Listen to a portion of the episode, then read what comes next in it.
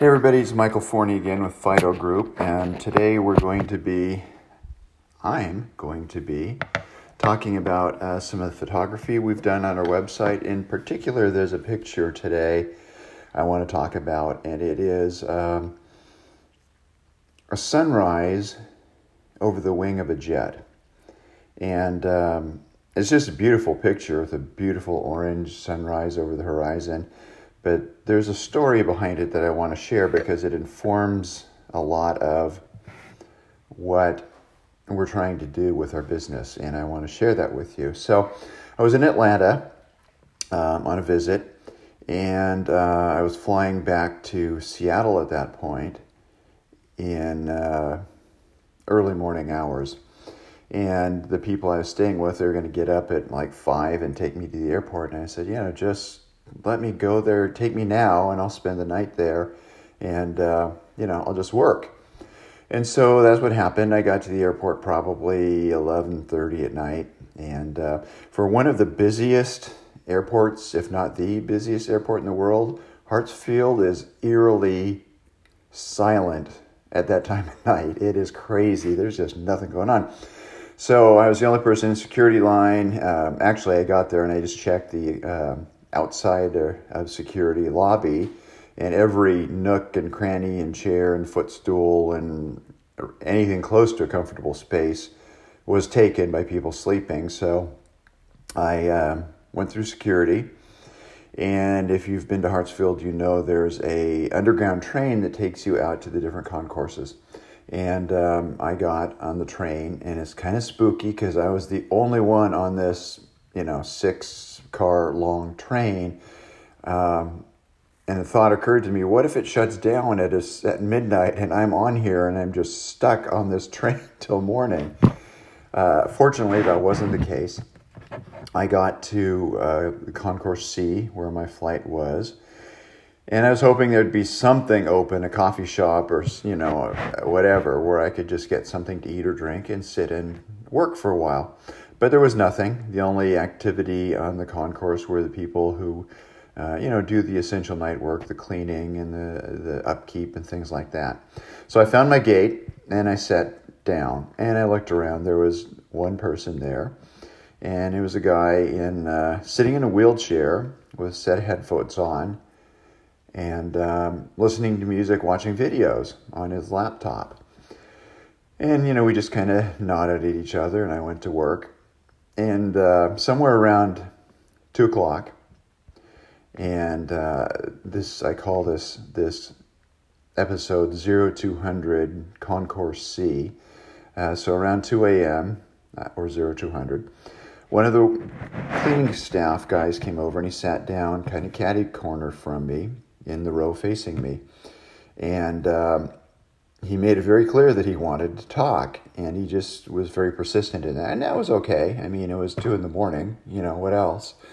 And he started telling me story of his life, and uh, he'd been in construction, and he had a grandson. I think it was a grandson, maybe just a, a grandchild. Let's leave it at that.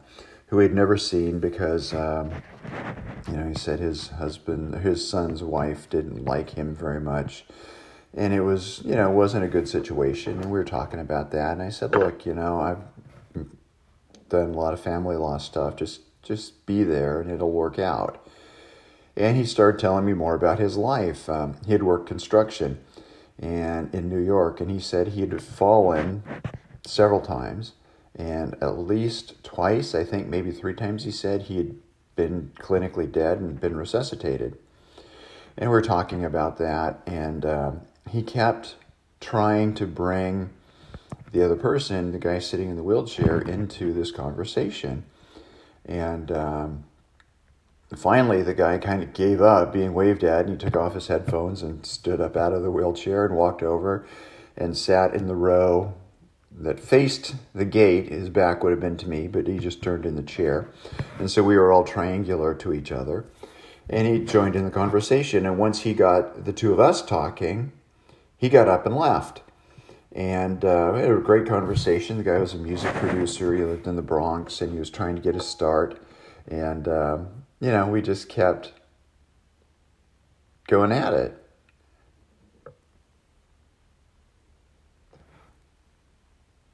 So, um, as it got closer to sunrise, his wife came over she was around the corner sleeping with their child on the floor.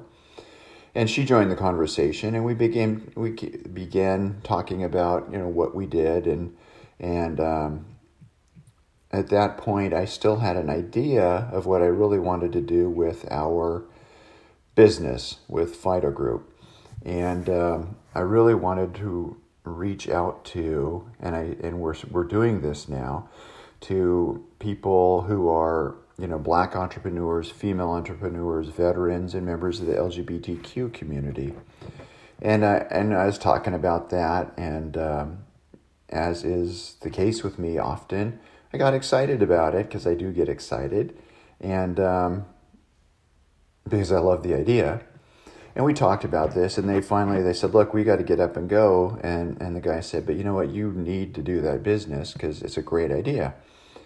And his wife looked at me and she said you do need to do the business because when you were describing it to me there was a light on your face.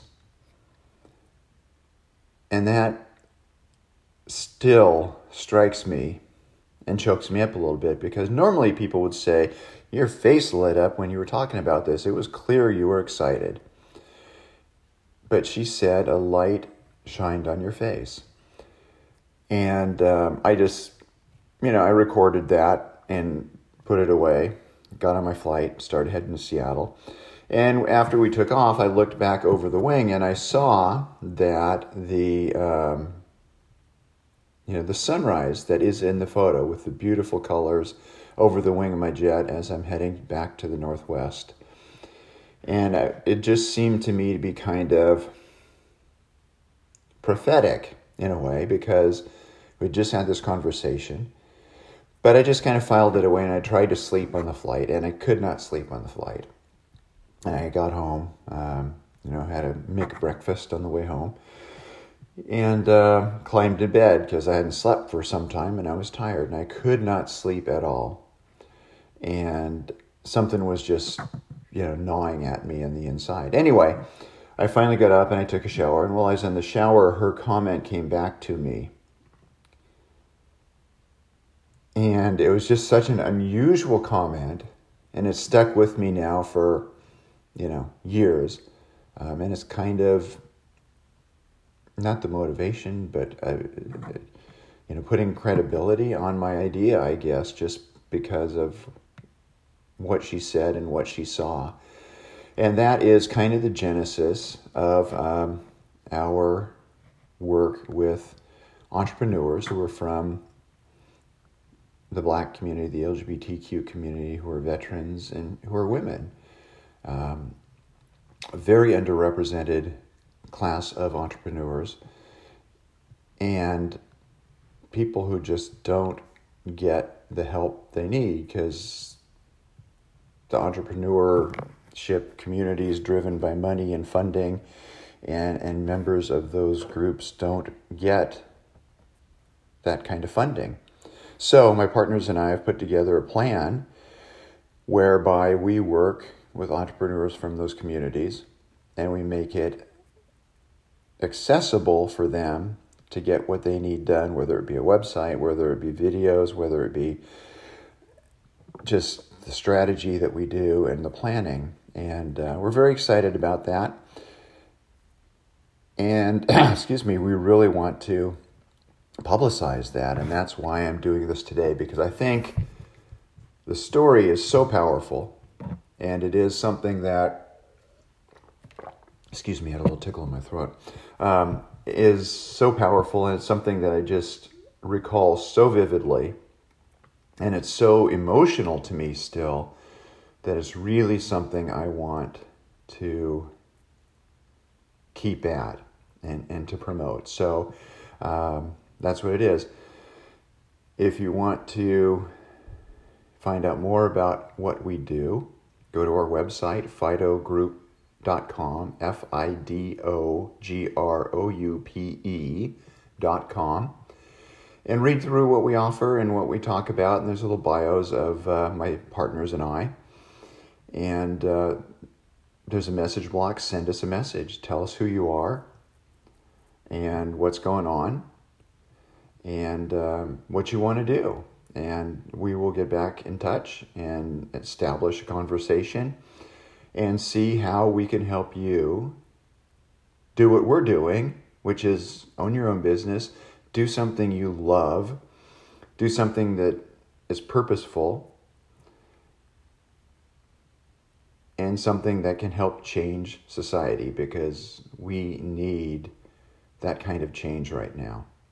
So, again, go to fidogroupe.com, read over what we do, and again, F I D O G R O U P E.com, and then contact us, and uh, we'd love to have the conversation.